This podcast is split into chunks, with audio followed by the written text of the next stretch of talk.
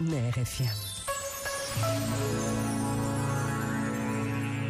Fazer férias com Deus é levá-lo conosco. Num livro que se escolhe, na ida à missa ao domingo, nos minutos que nos reservam de manhã ou ao anoitecer para uma conversa a dois. Fazer férias com Deus é saber que podemos fazer muito mais do que a lista de pedidos que tantas vezes nos acompanha. Por vezes, basta a pausa de um minuto para apenas agradecer, conversar, escutar o que Deus me quer dizer.